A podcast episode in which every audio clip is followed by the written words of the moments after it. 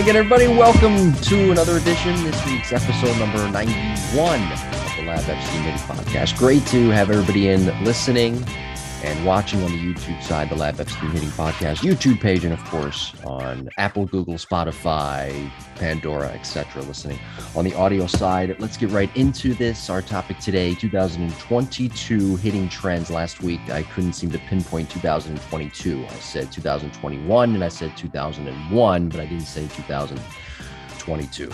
So it's 2022 hitting trends. Our main topic today.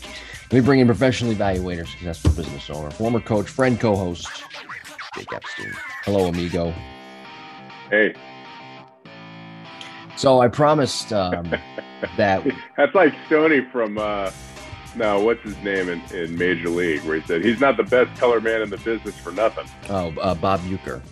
Yeah, what's his sidekick's name though? Uh, that's the I, don't, I am not sure. I don't You're not remember. supposed to remember the sidekick's name because Yeah, you I don't call know. him the best color commentator. Um, That's right. so you mentioned before we got started that the lockout is now over, and I promise this will be the last time we talk about it. And if you don't mind, I just want to quickly make a couple of points here, and then I'll let you say what you need to. I was thinking about this yesterday when it was signed, uh, and I, I hold firm to the belief that what I said a couple of weeks ago about the owners being great businessmen. They wouldn't be billionaires and they wouldn't own professional sports teams if they weren't great businessmen and they weren't great negotiators. I have a theory here, Jimmy conspiracy theorist for a second, if I may. I believe that the owners, when they gave the players an ultimatum and told them, take it or leave it with the deal that they offered, I think they knew that there was more money coming and financial flexibility and more opportunities to negotiate and give the players more of what they wanted was coming the very next week. I think they believed when we went into that quote unquote deadlock or whatever it was, whatever the media called it. I think the owners believed that they would sign when they did. They wouldn't miss any games, albeit they would have to play some double headers towards the end of the year, but they weren't going to miss any games. And I say that because Major League Baseball this week signed a deal with Apple to stream games for a lot of money. That's a pretty ironclad, solid deal and a mm-hmm. lot of money. I also think, too, and to me, this is why it's not really a conspiracy theory. I also believe that the reason they put out there that international draft thing and everybody made a huge deal about it when it really shouldn't have been, and it wasn't a week ago, and Max Scherzer basically came out and tweeted about that, was because they just wanted to make sure all the I's or all the dots on the I's were dotted and whatever that's however that stupid saying goes. Nevertheless, that's my belief. Call me conspiracy theorist, that's okay. But I do believe that that's kind of what went on. And we kind of knew once that talk of the streaming from Apple and now Peacock was probably going to happen and the contract was signed. Okay, let's get this thing done. There's just there's so much money, and you hit the nail on the head with the fact that they're businessmen. Mhm. That's why they own teams, and then you have the silent owners, the ones you don't hear about in the press. You know, I mean, we can use Colorado as an example with the Monforts, where you know they get their revenue sharing and they get their money and they get you know 80% capacity at the ballpark and they make you know 80 million dollars a year and they don't have to put a great you know team on the field they don't have to go out and spend a whole lot because they'll be 500 and that's what they do. They're they're making money. You need hmm. somebody honestly like steve cohen that's he wants to win. He's a fan. He's got money. He doesn't care if he burns it. He he wants to win.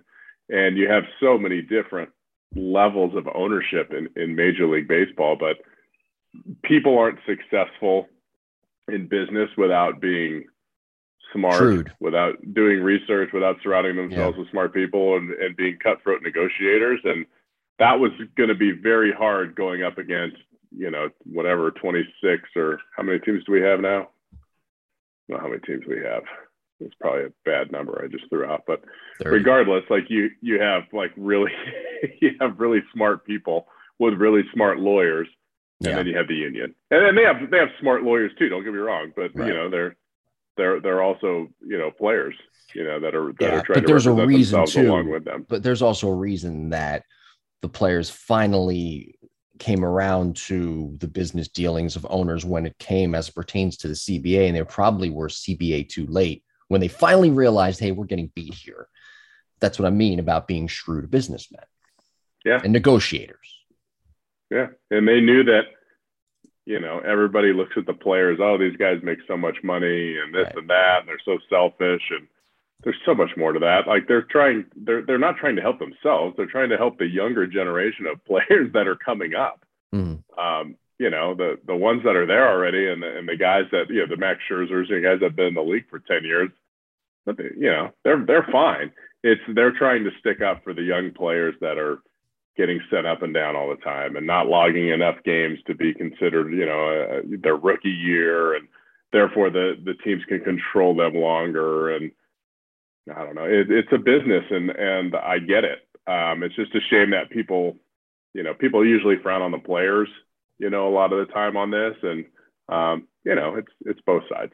You know, it's not just the players. Not everybody in the game makes, you know, millions and millions of dollars you know, one of the things that was in there, a couple of rule changes, and thank God they're going away from the seven inning doubleheaders. Thank God there's no more runner at second base in extra innings. Yeah. For that at the minor league level, not for it at the major league level. So it seems like we're going back to just playing baseball again. Although I'm not a big fan either of the the big the bases being bigger or Is possibly that, being bigger. Yeah, I, am not sure if that's well, definite. DH though, right? I'm, I'm not sure if that's definite. I'm okay with the DH. I'm not okay with the bases being bigger if that does indeed pass.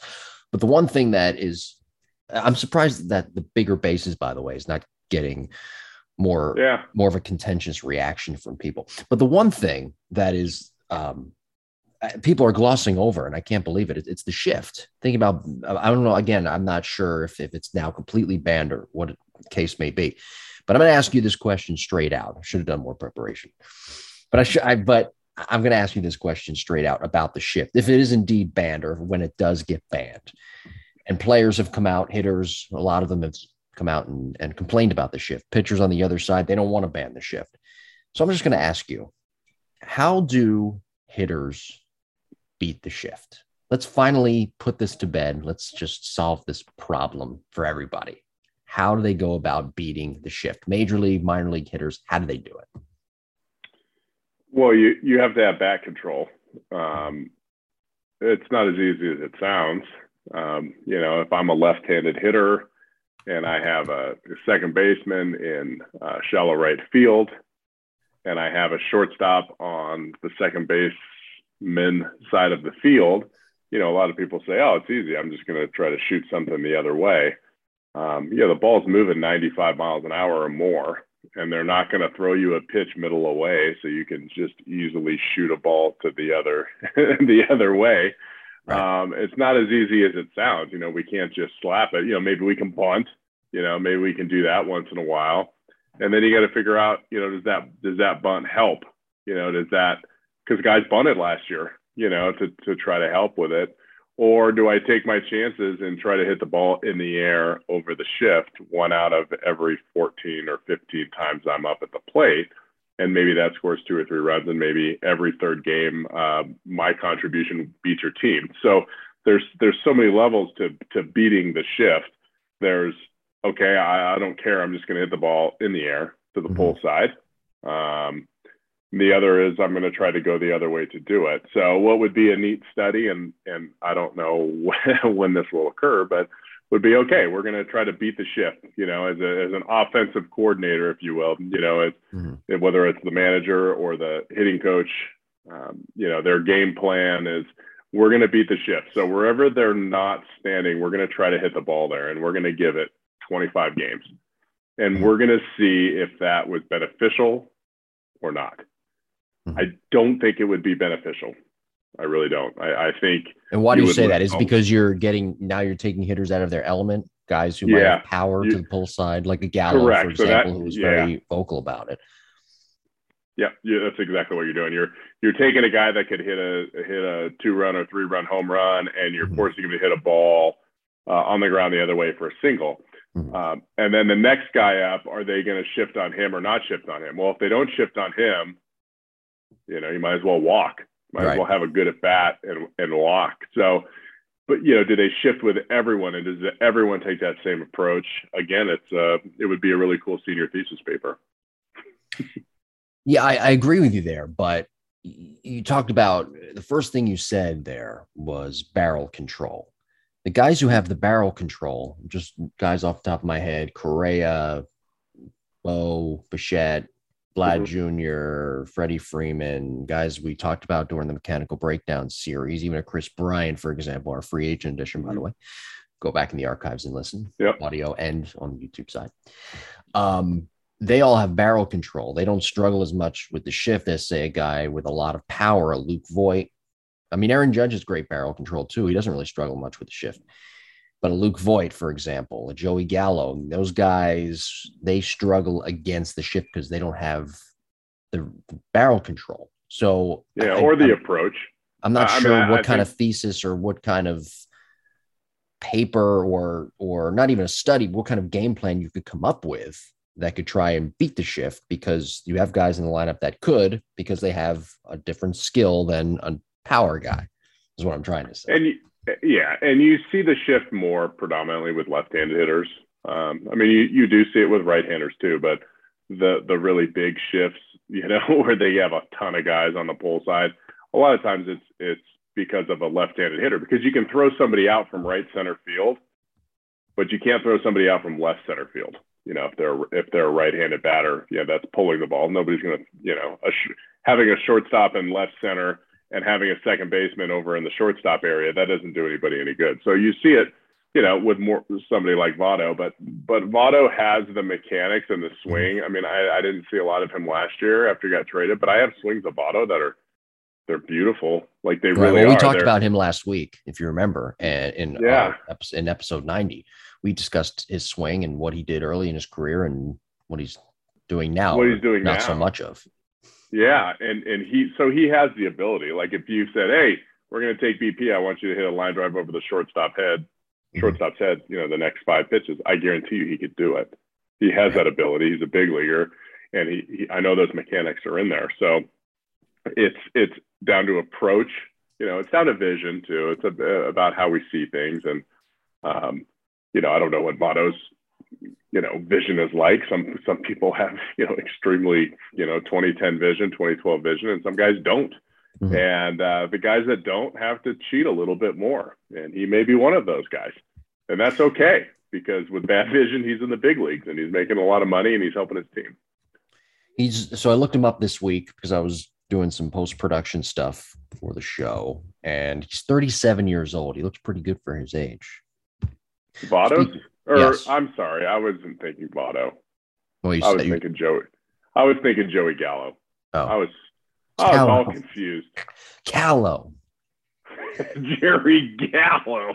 you were if there's ever a time, there's ever a time. Yeah, so we talked about Votto last week. Yeah, different stuff. Yeah, Votto definitely. Votto definitely had good control over his bat. I, I would I would definitely agree with that. And I and I think Gallo actually has better bat control than he shows. And thinks because apparently he thinks he can't beat the shift. Yeah, he does. I've never been, I've never been a I've never been a big Joey Joey Gallo guy, to be honest with you. If you ask me. Yeah. I'm not a big Joey Gallo guy. Never have. Yeah. Yeah. I don't care. I, am sorry. That's what I was thinking feet. of. I have I have my uh you know apparently my Italian guys mixed up. Mm-hmm. I'm sorry. Votto looks great for his age. My old roommate Mike Rollo. Yeah. Would not would not appreciate me mixing up my Italian American baseball. You're players. talking to somebody who's Italian right now, too. I know. Now you got all these Italian grease balls in your head. All my best friends in the world are Italian. Always have been. You get along well with kid. You get along well with Italians, apparently. I do. Wonder why that is. I don't know. What's your astrological sign? the, the Mediterranean in me. Yeah. um, speaking of looking good, I look pretty good for my age. You look great for your age. This lighting, though, I, I don't. You've been busting my balls for two weeks about this lighting. I don't like how the lighting looks tonight. Quite frankly, I don't like. It just looks. It looks like the uh, Tampa Police Department is interviewing you. I'm I'm glowing. I don't want to glow. Yeah. I, we have to figure this out. Yeah. Very soon. you need some rope lighting because I look like I'm I'm white as a ghost, and I'm not. I'm actually pretty tan. Yeah, I'm. I, the light is making me. I had to move it around. It, you know, trying to it's make okay. it. It's okay. trying to make a makeshift set for our our weekly podcast. Be sure to email us, jimbopodcast21, gmail.com. Subscribe to the show, the Lab Epstein Hitting Podcast YouTube page, and Apple, Google, Spotify, etc. Hey, check this so- thing out. Follow us on social media at Jim Tara, at Epstein Hitting on uh, wherever. Go ahead. I'm going to plug this guy because he's a really nice guy. And I actually like this little product he sent me. Yeah. It's called the Rip Grip Pro. What's that now? Is that golf? No, no, no. So it, uh, you know, it loosens your top hand up. So so many players, you know, like they they wrap their top hand. So uh, this thing goes guys, on your fingers. Younger players do it. Kind of like this, yeah, a lot of players. And so when you hold it, you can't, you know, really wrap your top hand. This this guy right here kind of rests against the bat, and it gives you a very loose top hand. Mm-hmm. So I've been trying it out with a lot of players this week, but I just wanted to share that with you. I like it if I was a player you know, an older player, I would I would have really liked that. Younger players, we're we're testing now to see, but you know, I'll give you an update on this in in uh, two to four weeks and see how it does. Are you? Is this so guy... many big leaguers use the thumb guard, right? They use the the mm-hmm. pro hitter yeah. on their thumb. I mean, I don't know, eighty percent of major leaguers probably, maybe not that many, seventy percent, mm-hmm. but. Uh, for me, it was something that I, I loved to use because it did. It took my top hand from from strangling the bat and allowed me to release it a little bit more. And you know, I'm a big guy for barrel release. You know, teaching that you know out in front and maximizing our barrel speed. So anything I can use in order to to help players with that, we're going to try. So we're going to try this thing. I'll get back to everyone mm-hmm. in a few weeks and let you know how it goes. So now that we're totally off topic, is uh is that guy paying you or? No, or, no, he no. just uh, one of my guys went to the ABCA and brought mm-hmm. one back and he's like, "Hey, yep, check this out." And I was like, "Well, I kind of like this." And yeah. so uh, I contacted the guy and was like, "Hey, man, what do you got going on? Do you have kid-sized adult size?" He was like, "Oh, I'll send you a couple. Try it out." So we're in the trying out stage. And so this does this. So he didn't pay you for it for this free spot. No, no, no. There's there's there's no there's no paid endorsement. No, ah. there's no pay. I mean, I could tell everyone that it's terrible in two weeks, but I won't because deep down I think I like it. I think I like. Um, so we're not getting any cut for hit for. We're not getting anything. which is this is this show is broadcast in all these countries, and yeah. YouTube, and he's not okay. Yeah. You know what? I, I hope this guy's listening, but I just got a new. I hope so too. Tell him I want I want him to send me one. I want to try okay. it. I never had I that will. wrist problem though. That's the thing. I always I never had that issue. So no, never no. wrapped. The kids that choke it. Yeah, I, I had my first online member, uh, mm-hmm. uh, and I have I have many from all over the world, but my first one from Slovenia. Oh, signed okay. up uh, last night. Yeah, I, w- I I'm all excited. I don't know if uh, any we have any Slovenia listeners. I'll have to take. I'll have to check. And if that person is listening, out. if that person is listening, write us in Jimbo Podcast twenty one at gmail.com. Yeah, yeah. Last Slovenia, week, episode- beautiful country, by the way. It's like. Yeah. Uh, I think it's just east of like Italy and Croatia, kind of in there. Mm-hmm. Oh, nice, beautiful. I want to uh, go there. Last week we talked about um, spring training, uh, a proper spring training approach. That was episode ninety. Go back in the archives, listen to it, watch it on YouTube. Um, now with players who are finally um, they were locked out, now they're let back in. The mm-hmm. question I have for you last week we touched on uh, spring train that spring training approach at bats etc what's this hitting schedule look like now for players in trying to last week you you reiterated see pitches see pitches what's the schedule though like now and hitting those certain checkpoints which we also talked about last week in spring training with it being shortened? not sure how many games are actually going to be played but with spring training being shortened about three weeks, opening day April 6th and 7th, how did hitters get into a regimen and an actual schedule to get them ready for the season? See pitches.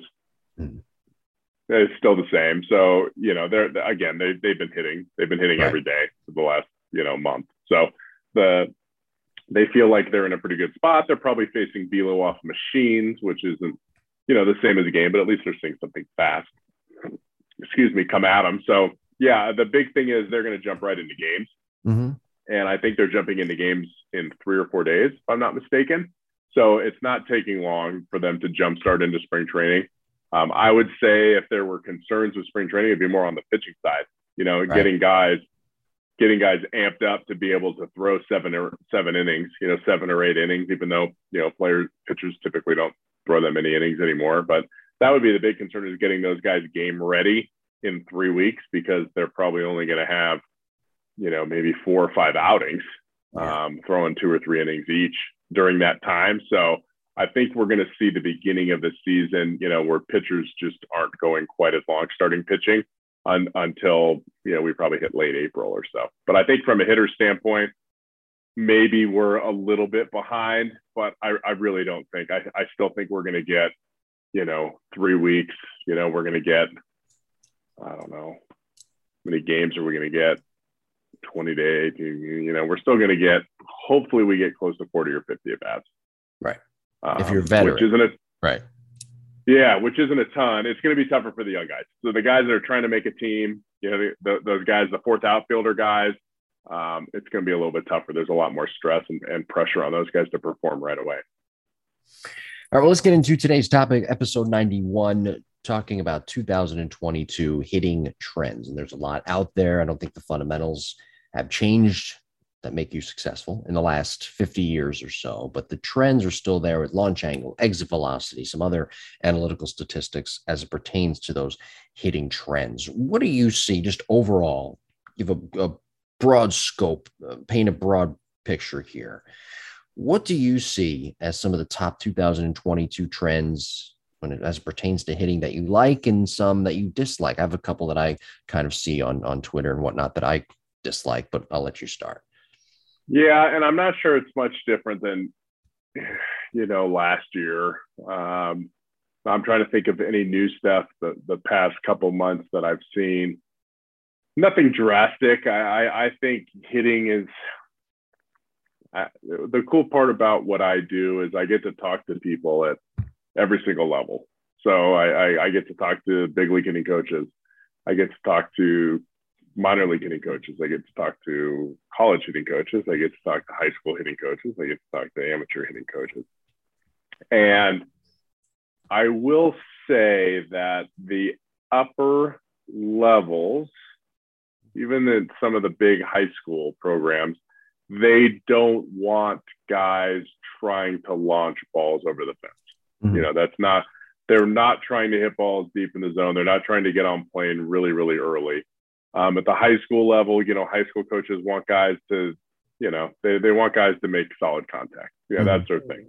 Um, whether good or whether good or bad, um, they want guys to get on base. You go to the college level, um, they still want guys to bunt.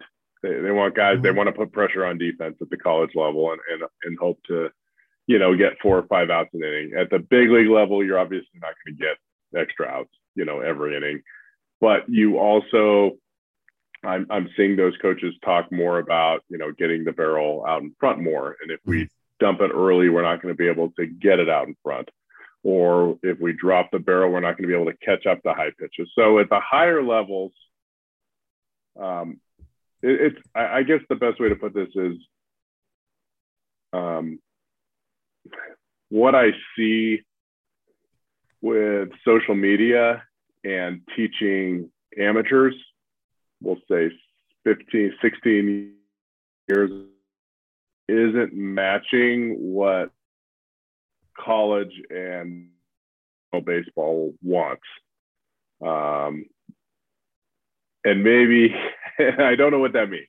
I don't I don't know if that means hey these kids are being taught maybe some some uh, uh, extreme moves you know with the the you know, trying to create more torque, some of those drills where they start wide open and then they snap their elbow and their hand. Maybe that leads to something great um, at the college level or the professional level, but it, it doesn't seem to to kind of match up with what I'm seeing. Um, and, and and that's tough. Like hitters are going to hit. So if you're, um, I've seen hitters, uh, we'll say at the college level. So I've seen college, and in fact, I can go to college softball. So there's a very prominent. Uh, let me ask you a question really quick, yeah. um, and then I'll let you get that point out. the Yankees, quick story. When I don't know how many years ago this was, I had somebody in the organization from a long time ago, no longer in the organization. In fact, no longer with us on Earth, passed away a couple of years ago. He said that what the Yankees would do once you get drafted and you sign, you go into their player development system.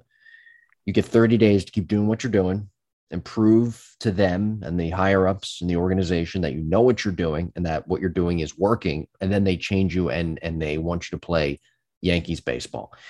So what you're alluding to it seems like from high school and players making that big jump to college college coaches and now of course player development systems across baseball as well if you're drafted out of high school they want you integrated right away into what they feel is the type of swing you should have, right? Yeah, it, you know, in the Yankees, that's you know, a lot of clubs never did that. You know, right. they didn't give you 30 days, and that's tough because then it's like, well, we'll let you do what you want to do, but in the end, you know, we're going to teach you to do something different. It's it's very different than it was 10 or 15 years ago. I remember players that I would work with. Um, we're talking probably in the 2000s. You know, 2010 at the most, mm-hmm. that would have to hide sometimes from coaches in spring training, like after lunch, uh, you know, that wanted to go do some crazy drills, you know, where they were chopping straight down or yeah. hitting off a soft front leg, you know, front knee that was bent. And they would just kind of try to disappear so they didn't have to go do that extra work, you know, yeah. after lunch if they didn't have a game in the afternoon. Um, it's much different now. Hitting is, you know, guys are good. You know, yeah. hitting coaches are, they really are. Like you know, I, minor league hitting coaches got a bad rap probably when I was in the and before when I was in my before video, before there was stuff. Mm-hmm. You know, they were just kind of going off of cues that they had heard. Um, yeah. But now they they look at video and they study and they see that okay, you can't swing down too much, you can't swing up too much. Like, what's the best process for doing that? So I don't think players that are that are leaving college and, and entering that environment are, are are running into issues.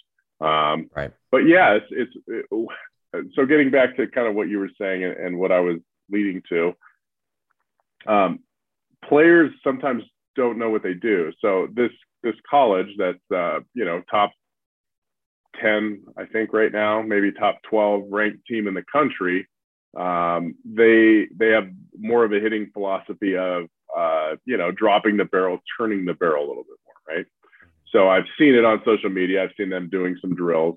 And then I watch them in games, these athletes that have not done those moves for the last, you know, 15 years of their life. And I look at their swings, I'm like, they're not doing that at all. And they look great. Mm-hmm.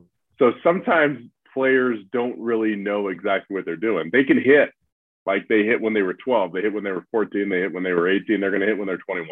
That's just the way it is. I don't care what you tell them to do. If they're elite athletes and you're recruiting them and they're going to be in your starting lineup, they probably have the right moves um, and and trying to change them is is sometimes you know a little bit counterproductive. So you know those those hitting trends that I see.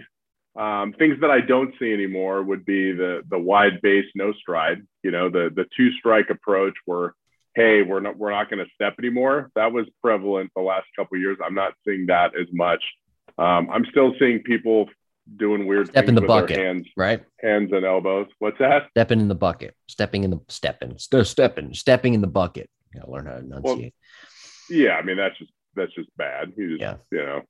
Mm-hmm. that that's typically, you know, someone that has some kind of uh, deep-rooted fear of getting hit, you know, and they'll, they'll kind of don't tell that to Dustin Pedroia though. What's that? Don't tell that to Dustin Pedroia. Don't tell, but at least Pedroia knew he did it, and he got so close to the plate that it didn't matter. You know, or, or, Chris Davis does the same thing, right? Chris Davis said, "I don't know where he went," but also in our archives, Chris, we did a mechanical breakdown series on him. Of uh, that Chris Davis with a K. Was he the he, Rangers he does, or something? Uh, he does step in the bucket a little bit. A little bit. Huge. Yeah, he does. But he's that close to the plate. He lets the ball travel enough and he's strong enough to strong enough to do it. So, yeah, I will say so far this year in the three months that we've been going, I don't say anything drastically different than the, the crazy stuff that I have seen the the past three years. And what kind um, of crazy is, stuff have you seen that you? Well, you, the, the, you know, the stuff where we're just pretty much loading everything into our right side, yeah. into our right hip, into our right scapula, into our right elbow, into our right hand and just turning and snapping or twisting or whatever mm-hmm. word you want to use it's for like, it. Uh, what's that uh, game? What was that game? Uh, Twist, uh, not Twister. Um, Twister was a game.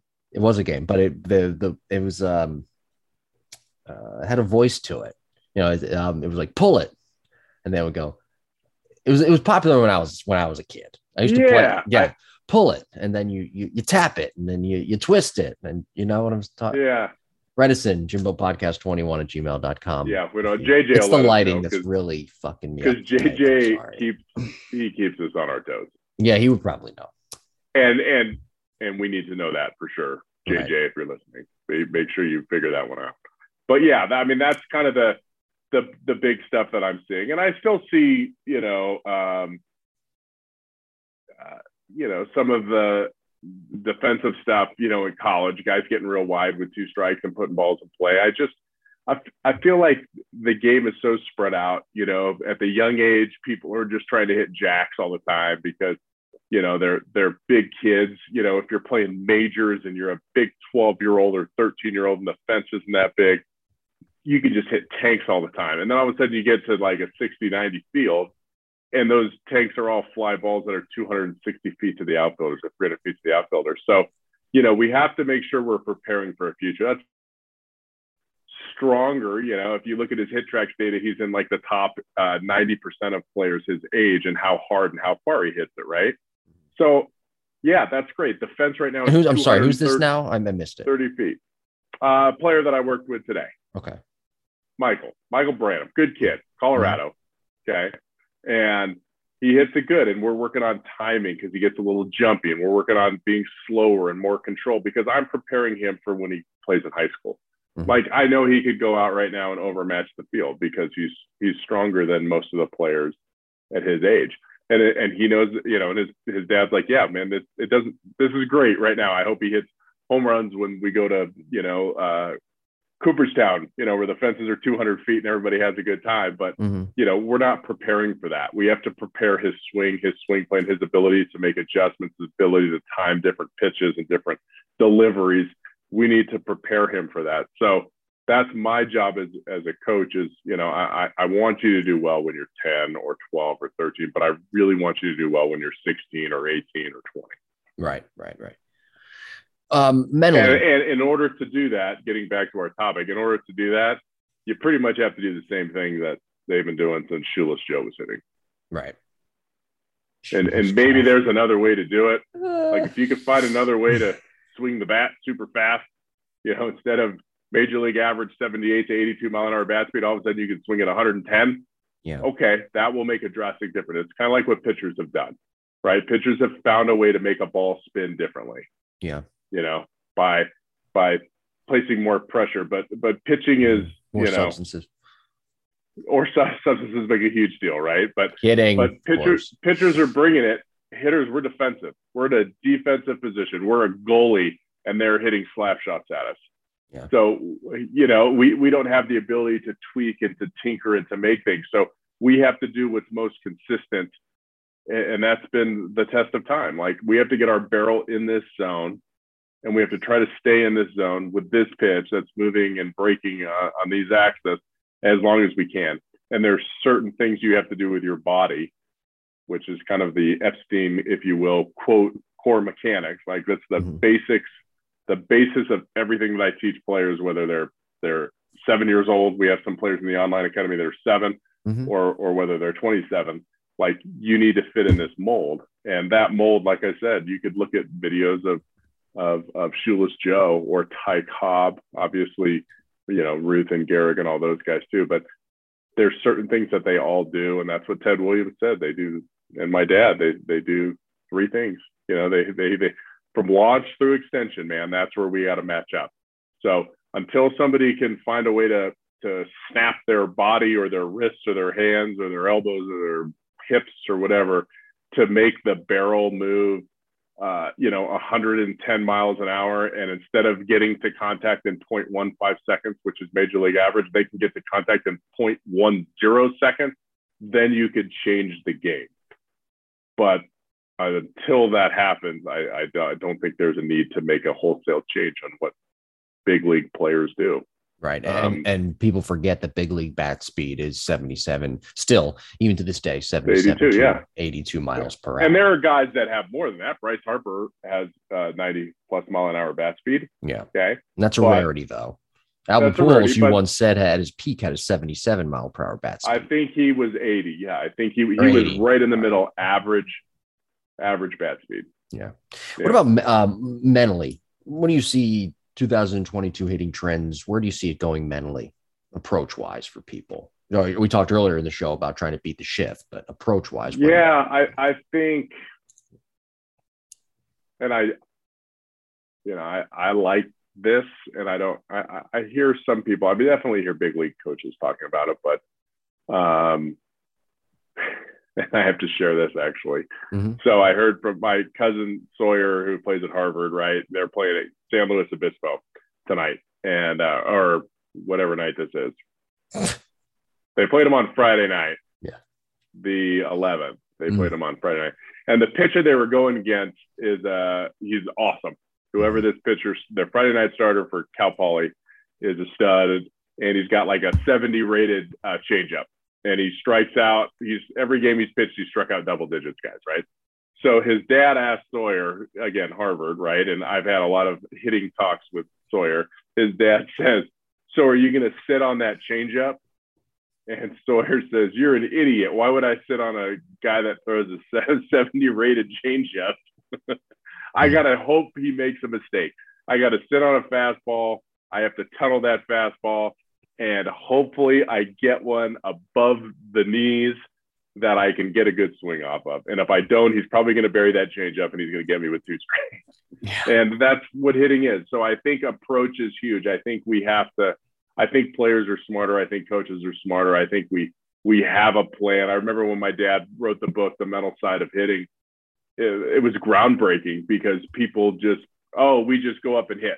We just react. We see a pitch and react. And then when you would hear big leaguers say, oh, yeah, I was late on a fastball, so I was going to look for another fastball. I figured he wasn't going to slow my bat down and throw me a slider. So, and all of a sudden people are like, oh, geez, maybe these guys are actually looking for pitches.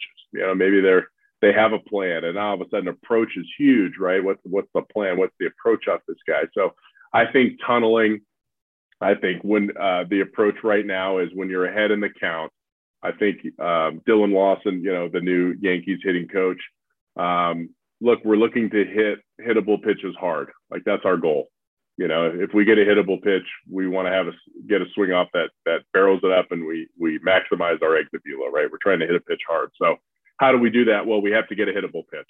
Mm-hmm. And I remember a guy that used to sign all his emails, get a good pitch to hit, and my dad. And that's how he signed. Ever since email came out, mm-hmm. it would be he'd write an email at the bottom. He'd say, you know, get a good pitch to hit, Mike Epstein. And that's what it's all about. It all starts with getting a good pitch to hit. So, so tunneling and knowing what that good pitch to hit is. Is it your pitch, or is it the pitcher's pitch that he throws most often? So, yeah. if you're facing Kumar Rocker, who throws hammers all the time and you're a terrible breaking ball hitter, don't look for the breaking ball. Like you're going to lose. You know, sit there and sit on that fastball and don't miss. What if you don't get a fastball though? Then you don't get a fastball. Well, hopefully he can't throw that hammer for three straight strikes, or he yeah. can't throw it. You know, he can't throw it for three strikes. You don't help him out by chasing one. And if he throws it for three straight strikes, and you take them all, mm-hmm. you tip your cap and say, okay, now I'm going to have to sit on that breaking ball. But you want to sit on your best pitch first. Now, hopefully, you can hit both. Hey, if I'm looking for a curveball, man, I can hit a curveball. Why? Because my awesome hitting coach told me how to do that. Mm-hmm. Coach Ep said, "Hey, man, you got to slow down your rhythm if we're going to look at that. We're going to look for a ball to pop. We're going to do, you know, you're put through those scenarios so that hey, I'm facing a guy with a good breaking ball. I'm going to have to sit on it. What is the adjustment I make? I know what that adjustment is. I'm sitting in the on deck circle telling myself what that adjustment is. Boom, I get into the batter's box and now I'm ready to go. Second week in a row, you've mentioned Kumar Rocker. Noticing it. I know. I feel like he needs some love. I don't even know where he is right now. Um, what's he doing? I think he might be hmm, might be re-entering the draft. Yeah, I think. But he's not playing college. No, he was in. I think he might have been in in in in, in yeah can you say it for me? I can't say it. Independent. Yeah, I don't, I don't know what he's doing. Hopefully, he's rehabbing and getting strong because that guy's really like special him? when he's on. Do you like him more than Leiter? I'm, I'm getting that No. feel. Okay. No, I didn't say that. I just said he's very special I when didn't he's say you did. I was. That's why I asked. and he's a he's a competitor. Like I would, I'd line up behind that guy. Like him more than Leiter. No, I don't. I just wish he would Mm, mm. throw that 95 mile an hour fastball more, so that Hmm. his breaking ball was because his breaking ball is off the charts good. Yeah. But when you throw your breaking ball 60% of the time, you know, it takes its toll. So the title of this segment or this mini segment could be "Ep is in love with Rocker." Would you be mad if that was the title of it? That's fine. There's far worse people I could be in love with.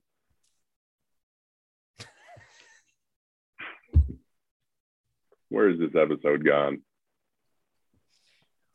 And good question. Where do you see hitting trends in 2022 going? Great segue. I don't know. I think they're going.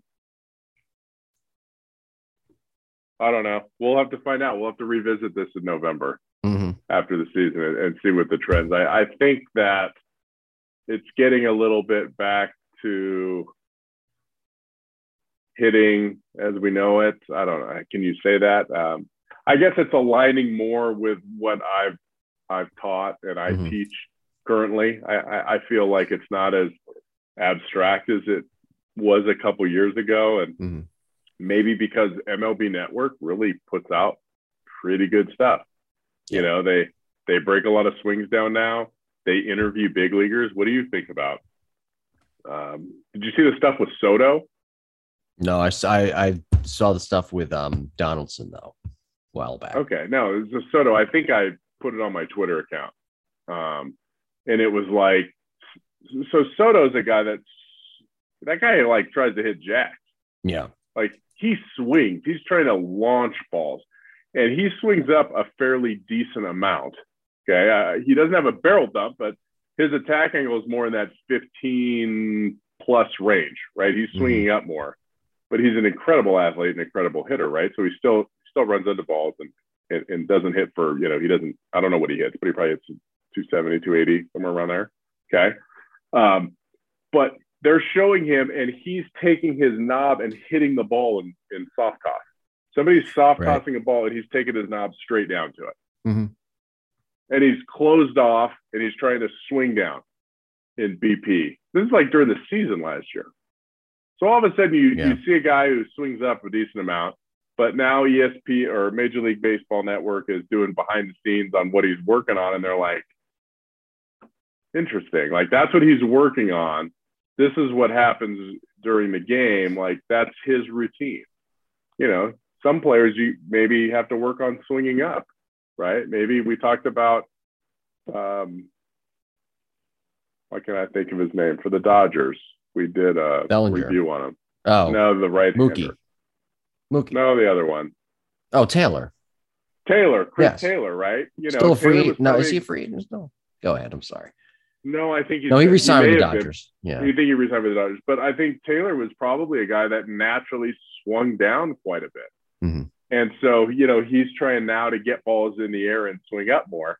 Where Soto's probably a guy that swings up naturally too much, so he's trying to go. So everybody is their own person.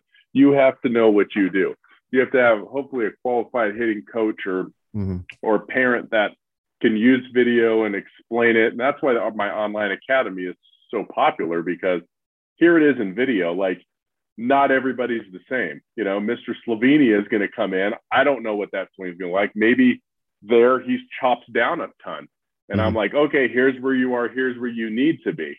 You might have to think about swinging up. Maybe he collapses and swings up too much. And I got to say, okay, we need to swing down more. You need to use your bottom hand, whatever it is. Every player is different. Every player has a different feel that works for them. And when you find that as a coach, it's you have to write it down. You have to put. I, I always put it on a voiceover. Like, here's your voiceover. This is what we were talking about. This is the words you used to me on what you were feeling, and this is why. Boom.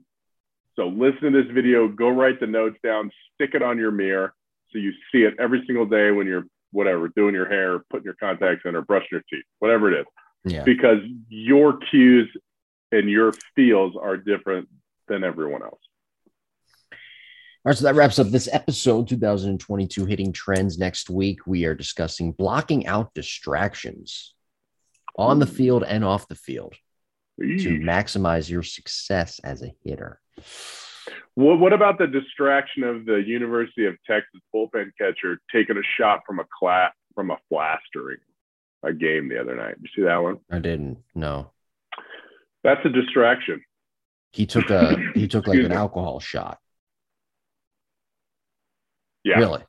Like like Yeah. a- Like a fan gave him a flask and he kind of hunched down, took a rip from it. Yeah, and it got caught on. I'm assuming he's a bullpen catcher, like he's a student manager. He's not a, mm, you know, yeah, but you know, he's not a. well, there's a lesson in there for everybody. Oh cameras my God, and poor- cameras in the poor kid 2022 are always on you, no matter what you're always doing. Always on you. Phones, and there's your everything. outside influence. That kid, I mean, even though he was, and maybe he is a, a roster guy, but even if he's not, he's a student manager, the number no, one team in the country, Not a good look. and you're going to get kicked off, Yeah. or you're going to be a cult hero. One of the two. What would you do if you were his head coach? I have to get rid of him. Okay. Yeah. Now, what Now, would be I- what would be the reasoning behind it? He embarrassed the program. He wasn't living up to the standards of the. What, Yeah, what would be the uh, reasoning? Yeah, it's expectations. Like you're, Yeah. you know, you're a, you're a a Texas. Yeah. you're a, you're a Texas Longhorn. You know, you you can't number one interact with the fans like that, and number two, you can't drink alcohol on premises during a game. Like that's you know who? Um, you know, Texas is a very, I mean, obviously a well endowed program, but they run things professionally. You know who's in a, I think, I don't know if he's still there, but Yeah, you're we'll right. say, we'll say for who was, just for context purposes. still is Okay, he still is. You know who's still there? Tulo. Tulo. Yeah, Mhm. Tulo's still there. Yeah. Yeah. That's. Tulo being Tulo now, if Tulo had a rip, it's okay because you know he's the volunteer assistant. Right. And he, he Yeah. made a lot of money in his career. He couldn't care less if he got fired. He's giving back. Yeah, that'd be interesting to see where Tulo ends up though. Like he, he really wants to be a college coach. When he you was know, with like he when he was with the Blue Jays, I swear to you, I used to run into his wife and their son, Hmm. um, like almost every game, just Hmm. randomly walking around. I could be walking and, and I would just see them. And it got to a point where it was, it became like a hi, hey, and, and I had to introduce myself because I saw her and the son and somebody else in Tulo's camp literally every time. I literally had to introduce myself. And at towards the end, it it became, oh hey hey Jim, how's it going? It was it was I don't want to say bizarre, but it was just all the time I would see the Yeah. Tulowitzki family. That's pretty cool. Yeah. He was special. You know, I, he was a really fun guy to watch for a long time here in Denver. And, you know, I, I think that, excuse me, the injuries caught up to him, which was a bummer because he was, he was electric, that guy. Yeah, yeah. And he retired pretty young too, early 30s. Hey, uh, what do you have Mhm. coming up at the lab and of course on the online hitting academy as well? Yeah. So the online hit academy is going crazy right now. So Mhm. jump on board with that. Um, I can probably only handle about eight more players. It's so it's so busy. So it's kind of a one in one out deal just for for time commitment. But you know this is a busy time of year as players are just starting to hit the field. Um, and I love game film because it you know it tells me where their timing is, where their rhythm is, what we need to work on. Is there a mechanical issue? Is it a timing issue? But a lot of times you can't see that when players are just taking batting practice off, you know, dad or a machine or a tee. So, Mhm. uh, yeah, that sounds pretty crazy. The lab, I'm gonna, we're heading down there next week actually as a family uh, for spring break, so get to see all the the players there. But um, we're cruising because the high school season's underway there, so getting all those guys in during the week is is really important. So, for the lab, we're just doing what we do. You know, Mhm. it's, we're preparing players for for competition, which is now. You know, especially in Texas. You know, there's tournaments every weekend. Um, and then we're prepared for our, our summer training. We're going to switch up our summer camps this year and and do more uh, very small group, uh, more advanced training instead of your normal summer camp where, hey, let's sign Johnny up. You know, school's right. out. And there's, you know, 30 other people out there in his group. We're going to do really small groups of six players with a professional coach where they're actually going to learn something and get better throughout the course of that three or four hours each day. So um, we're, we're really excited for that new model and we'll get that thing launched this summer. All righty. Next week, Blocking Out Distractions, episode 92. Thank you for listening, watching on the YouTube side. Email us jimbopodcast21 at gmail.com and follow us on social media. What do you have to lose? I don't even post that much on social media. So. but when you do, it's magic. Right. Yeah. So what do you have to lose? Okay. See you later, everybody. We will talk to you next week. Thank you very much for watching and listening. See you next week.